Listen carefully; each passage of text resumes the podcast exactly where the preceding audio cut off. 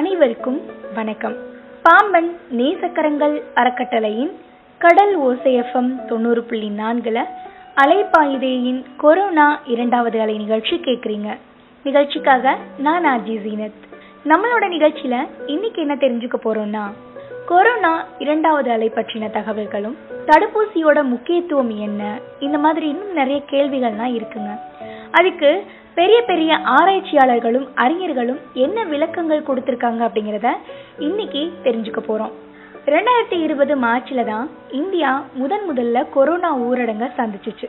நாடு அது வரைக்கும் சந்திக்காத ஒரு நிலவரம். இருபத்தோரு நாட்கள் இரவு பகலா வீடு தான் எல்லாமே அப்படின்னு இருந்தோம்.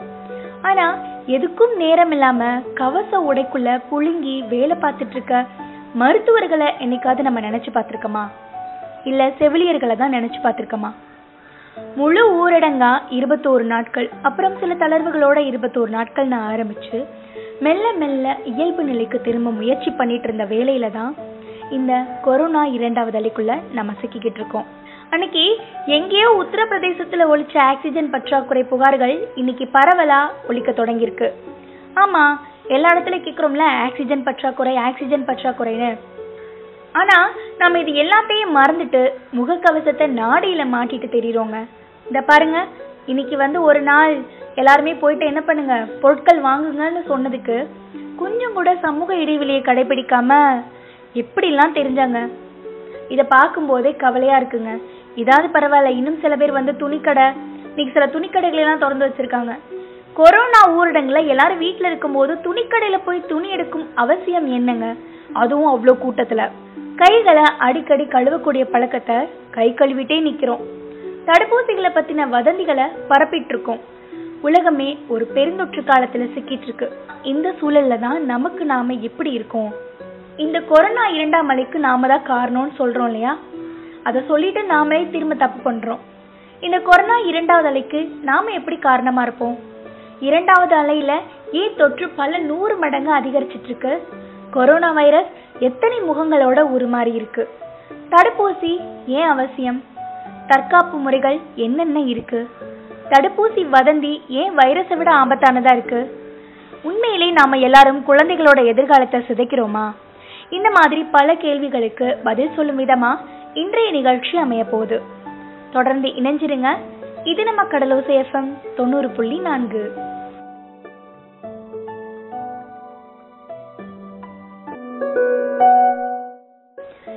இணைஞ்சிருக்கீங்க பாம்பன் நேசக்கரங்கள் அறக்கட்டளையின் கடல் ஓசை எஃப்எம் தொண்ணூறு புள்ளி நான்குல அலைப்பாயுதேயின் கொரோனா இரண்டாவது அலை நிகழ்ச்சி. நிகழ்ச்சிக்காக நான் அஜி ஜீனத் பேசுறேன்.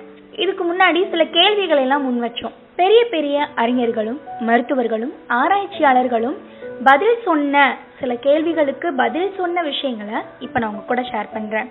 அதுல ஃபஸ்ட்டு என்னன்னு கேட்டீங்கன்னா இந்த உலகம் வந்து நிறைய பெருந்தொற்றுகளை வந்து சந்திச்சிருக்கு. ஆனா கொரோனாக்கு மட்டும்தான் அதீத நெருக்கடியை கொடுத்துருக்கா அப்படிங்கிற ஒரு கேள்விக்கு மருத்துவர்கள் சொன்ன பதில் ஆராய்ச்சியாளர்கள் சொன்ன பதில் என்னவா இருக்கும் கொரோனா மாதிரியான ஒரு பெருந்தொற்று ஆயிரத்தி தொள்ளாயிரத்தி பதினெட்டுல வந்திருக்கு. ஸ்பெயினிஸ் ஃப்ளூ அப்படின்னு சொல்லக்கூடியது தான் அதோட பெயரு.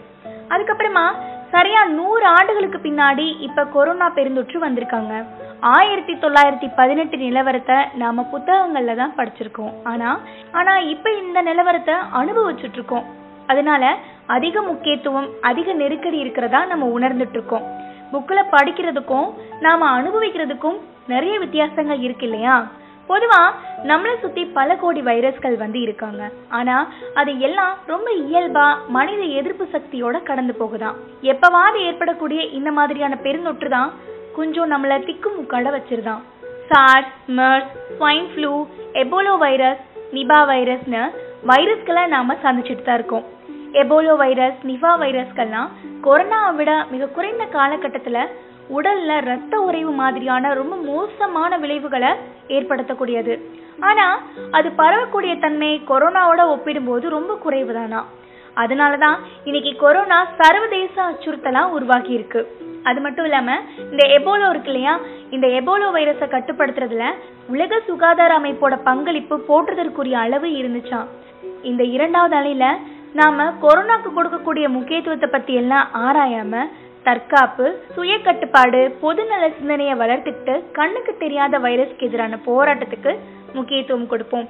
இதுல இருந்து என்ன தெரியுது அப்படின்னு கேட்டீங்கன்னா நாம இந்த கண்ணுக்கு தெரியாத வைரஸோட போராடிட்டு இருக்கோம். அப்ப நம்ம நாம தற்காத்துக்கிறது ரொம்ப அவசியமானது. நீங்க எந்த இடத்த தொட்டிங்கனாலும் அங்க வைரஸ் இருக்கதான் செய்யும். அதுக்கு நீங்க எடுத்த உடனே கைகளை கழுவுங்க உங்க முகத்தை கழுவுங்க ட்ரெஸ் எல்லாம் சுத்தமா போடுங்க. வீட்டை சுத்தமா வச்சுக்கோங்க. இப்படி நிறைய விஷயங்கள் இருக்குங்க. இப்ப நிறைய பேருக்கு ஒரு கேள்வி எழும். என்னன்னா நம்ம இந்தியாவுல கொரோனா முதல் அலை இரண்டாவது அலை. இதுல என்ன மாதிரியான வித்தியாசத்தை நம்ம ஃபீல் பண்ணிட்டு இருக்கோம் இதற்கான பதில சொல்றேங்க. தொடர்ந்து இணைஞ்சிருங்க. இது நம்ம கடலோ சேஃபம் தொண்ணூறு புள்ளி நான்கு.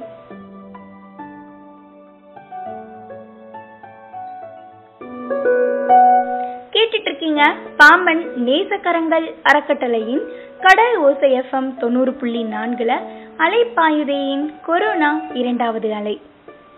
இதுக்கு முன்னாடி ஒரு விஷயம் ஷேர் பண்ணியிருந்தோம். அதாவது கொரோனா முதல் அலை இரண்டாவது அலை. இதுல என்ன மாதிரியான வித்தியாசத்தை வந்து நம்ம பார்க்குறோம் அப்படின்னு. இது ரெண்டுக்குள்ள ஒரே வித்தியாசம் என்னன்னு கேட்டிங்கன்னா வேகமா பரவக்கூடிய தன்மை தான் முதல் அலையை விட இந்த இரண்டாவது அலை ரொம்ப வேகமா பரவுதான். இதுதாங்க இந்த ரெண்டுக்குள்ள ஒரு பெரிய வித்தியாசமே. ஒரு நூற்றாண்டுக்கு முன்னாடி வந்த ஸ்பெயினிஷ் ஃப்ளூவும் இப்படிதான் இருந்துச்சாம் முதல் அலை சற்று குறைவாகவும் ரெண்டாவது அலை அதை விட பல நூறு மடங்கு அதிகமாகவும் அடுத்தடுத்த அலைகளும் அச்சுறுத்தக்கூடிய வகையில இருந்துச்சாம் இதை எடுத்துக்காட்டுக்கு சொல்லணும்னா சுனாமி பேரலைகள் சொல்லலாம். அதுல ஃபர்ஸ்ட் வரக்கூடிய அலை ஸ்மூத்தா தான் வருமா. ஸ்மூத்தா வந்துட்டு போயிட்டே தான் இருக்கும். ஆனா அடுத்தடுத்து வரக்கூடிய அலைகள் இருக்கு தெரியுமா? அதெல்லாம் பல மீட்டர் உயரத்துக்கு எழுந்து வரும். இதை நம்ம பார்த்துருக்கோம் கேள்விப்பட்டிருக்கோம் இல்லையா? அதே மாதிரி தான் இந்த கொரோனா அலைகளும் அமைஞ்சிருக்கு. கிட்டத்தட்ட ஒரு நூற்றாண்டுக்கு முன்னாடி வந்த ஸ்பெயினிஸ் ஃப்ளூனு அப்படிங்கிற ஒரு வைரஸ் சொன்னேன் இல்லையா? அது ரெண்டரை வருஷங்கள் வந்து மக்களை வந்து அச்சுறுத்திக்கிட்டே இருந்துச்சு. அதுக்கப்புறமா தான் அதோட தாக்கம் குறைய தொடங்கியிருக்கு. அந்த மாதிரி இந்த கொரோனா இரண்டாவது அலை வேகமாக பரவிட்டு இருக்கு இதுக்கு முக்கிய காரணம் கொரோனா வைரஸ்ல ஏற்படக்கூடிய மரபணு மாற்றங்கள். இதுக்கு சில மீன்ஸ் எல்லாம் கிரியேட் பண்ணி போட்டிருந்தாங்க. கொரோனாவுக்கும் வயசாயிட்டே போகுதுல. அதுக்கு ஒரு வயசு ஆகுது அப்புறம் ரெண்டு மூணு வயசு ஆகுது நீ எத்தனை வயசு வரை இருக்க போதோ அப்படிலாம் சொல்லி ஷேர் பண்ணியிருந்தாங்க. இது நகைச்சுவைக்காக வேணா இருக்கலாம் ஆனால் இதுதான் உண்மையே. அது மரபணு மாற்றங்கள் அடைஞ்சு வந்துட்டு இருக்கிறதுனால என்ன மாதிரியான விளைவுகளை அடுத்தடுத்து ஏற்படுத்த போகுது அப்படிங்கிறது நம்மளுக்கு தெரியல. அதனால நாம எல்லாரும் நம்மளை பாதுகாத்துக்கிறது அவசியமான விஷயங்க. சமீபத்திய ஆய்வுகளின்படி பல்லாயிரக்கணக்கான உருமாறிய கொரோனா வைரஸ்கள் உருவாகி இருக்கிறதா தெரிய வருது. இதை உங்களை பயமுறுத்தணும் அப்படிங்கிறதுக்காண்டி உங்ககிட்ட நான் ஷேர் பண்ணல. நாம எந்த அளவு விழிப்போட இருக்கணும் அப்படிங்கிறதுக்காக தான் இதை ஆராய்ச்சியாளர்கள் சொன்னது. அதைத்தான் நான் உங்க கூட ஷேர் பண்றேன். அடுத்ததான் என்ன கேட்டிருந்தாங்க ஒரு கேள்வி அப்படின்னா உயர்தரமான சிகிச்சைகள் அளிக்கப்பட்டுமே கொரோனா மரணங்களை தவிர்க்க முடியறதில்லையே ஏன் அப்படின்னு? இந்த கேள்விக்கான பதில உங்க கூட நான் பகிர்ந்துக்கிறேன். தொடர்ந்து இணைஞ்சிருங்க. இது நம்ம கடலோசை எஃப்எம் தொண்ணூறு புள்ளி நான்கு.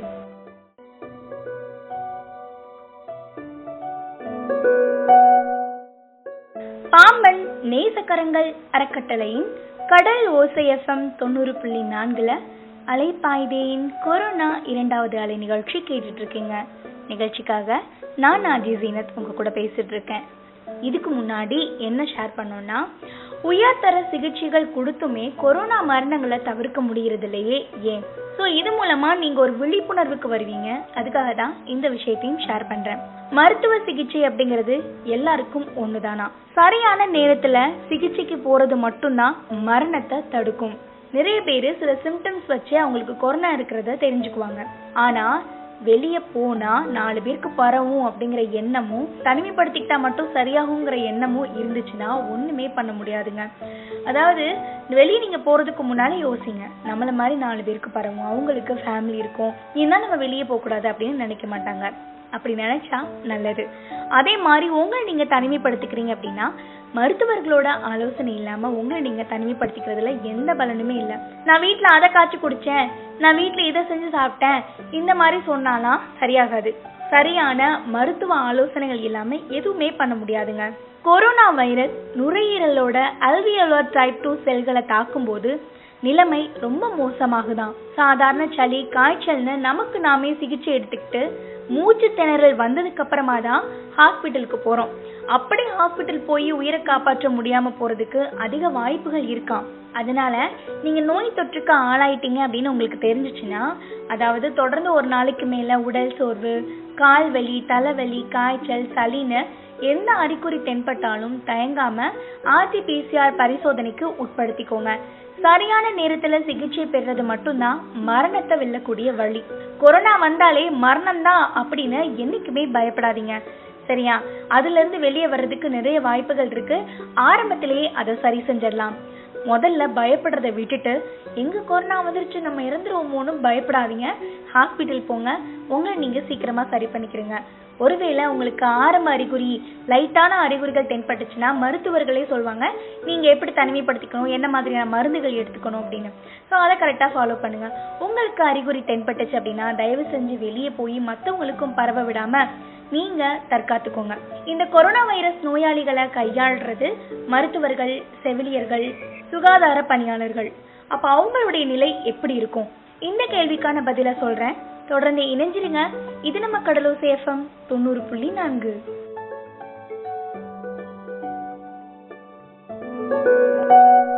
பாம்பன் நேசக்கரங்கள் அறக்கட்டளையின் கடல் ஓசை எஃப்எம் தொண்ணூறு புள்ளி நான்குல அலைப்பாயுதேயின் கொரோனா இரண்டாவது அலை நிகழ்ச்சி கேட்டுட்டு இருக்கீங்க நிகழ்ச்சிக்காக நான் ஆர்ஜி ஜீனத் உங்க கூட பேசிட்டு இருக்கேன் கொரோனா நோயாளிகளை கையாள்றது மருத்துவர்கள் செவிலியர்கள் சுகாதார பணியாளர்கள்.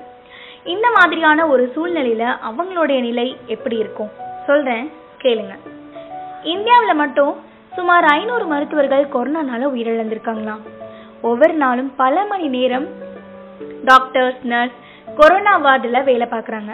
அப்போ அவங்க பல மடங்கு அதிகமான வைரஸை வந்து எதிர்கொள்கிறாங்க தடுப்பூசி சத்தான உணவு பிபிஇ கவச உடைகளை மட்டும் நம்பி களத்தில் அவங்க சேவை செய்கிறாங்க குறைந்தபட்சம் ஆறு மணி நேர தூக்கு கூட கிடைக்காம சீக்கிரமாக தொற்று ஏற்படக்கூடிய அபாயத்தில் அவங்க வேலை பார்த்துட்டு இருக்காங்க. தெரிஞ்சே உயிரை பணயம் வைக்கிறாங்க. நம்ம அதை தெரிஞ்சுக்கிட்டே அலட்சியம் காட்டினா அவங்களோட மரணத்துக்கும் கொரோனாவோட கைகோத்து நாம தானே பொறுப்பாவும்? என்னைக்காவது இதை பத்தி யோசிச்சிருக்கமா? வெயில் காலத்துல சும்மா நார்மலாவே ஒரு ட்ரெஸ் போட்டு அதுக்குள்ள ஒரு ட்ரெஸ் போட்டு அதுக்கு மேல ஒரு ட்ரெஸ்ஸை போட்டுட்டு வெளியே போக சொன்னா போவீங்களா? முடியாதுல்ல. வேர்க்க வேர்க்க அத்தனை ட்ரெஸ்ஸையும் போட்டு இந்த கவச உடையும் போட்டு அவங்க வேலை பார்க்குறாங்கன்னா என்ன ஒரு சூழ்நிலையில இருப்பாங்க? சமீபத்துல ஒரு நர்ஸ் வந்து என்ன பண்ணாங்கன்னா பேசியிருந்தாங்க. இந்த மாதிரி நாங்க கொரோனா பேஷண்ட்ஸோட நாங்க போராடிட்டு இருக்கோம் கொரோனாவோட போராடிட்டு இருக்கோம் என்னைக்காவது எங்களை பத்தி நினைச்சிருக்கீங்களா? மானவிடாய் காலத்துல அவங்களுடைய நிலைமையை யோசிச்சு பார்த்துருக்கீங்களா? அப்படின்னு சொல்லி அவங்க பேசியிருந்தாங்க. அவங்க பேசியிருந்ததுல நிறைய சரியான காரணங்கள் வந்து இருந்துச்சு. ஆமா நம்ம இப்படி அசால்ட்டா இருக்கமே. மாஸ்க் எல்லாம் போடுறது இல்ல. நாடுக்கு கீழே இறக்கி விட்டுக்கிறோம். சமூக இடைவெளியே கடைபிடிக்கிறதுல ஏனோ தானோ அலையிறோம் எவன் எப்படி போனா நம்மளுக்கு என்ன அப்படிங்கறது மாதிரி. அதுக்காண்டி போராடிட்டு இருக்கவங்களோட நிலைமையை நம்ம கொஞ்சம் எதிர்பார்க்கணும்ல. அவங்களோட மரணத்துக்கும் நம்மளே காரணமாயிடக்கூடாதுல்ல. கொரோனாவை கட்டுப்படுத்துறதுல ஒவ்வொரு தனிநபரும் பொறுப்போட செயல்படலைன்னா நமக்கு சிகிச்சை அளிக்க ஆள் இல்லாம உயிரை இழக்கக்கூடிய அவலம் கூட வரலாம். டாக்டர்ஸ் நர்ஸ் நமக்காக சேவை செய்யறாங்க நாம அவங்களுக்கு நெருக்கடி கொடுக்காம இருக்கணுங்க. நம்ம வீட்டு விழாக்கள் நம்ம ஊர்ல இருக்கக்கூடிய திருவிழாக்கள்னு சில விஷயங்களை வந்து கொஞ்ச காலத்துக்கு தள்ளி வைக்கிறதுல தப்பே இல்லை. நமக்காக போராடுறவங்களோட லைஃப் நல்லா இருக்கணும். அவங்களுக்குன்னு குடும்பம் எல்லாமே இருக்கும். அதெல்லாம் விட்டுட்டு நம்மளுக்காக போராடிட்டு இருக்கும்போது நம்ம கொஞ்சம் கூட அவங்களுக்கு ஒத்துழைப்பு கொடுக்கலைன்னா எப்படி? இந்த கொரோனா இரண்டாவது அலையிலேருந்து நம்மளை நாம பாதுகாத்துக்கிறது நம்மளோட கையில தான் இருக்கு. அதனால பாதுகாப்பாக இருங்க. வீட்லேயே இருங்க. மாஸ்க் போட மறந்துடாதீங்க. மீண்டும் இன்னொரு அலைப்பாய்தி நிகழ்ச்சி வழியா சந்திக்கும் வரை உங்களிடமிருந்து விடைபெறுவது உங்கள் அன்பு சகோதரி ஆர்ஜி ஜீனத். தொடர்ந்து இணைஞ்சிருங்க. இது நம்ம கடலோசை தொண்ணூறு புள்ளி நான்கு.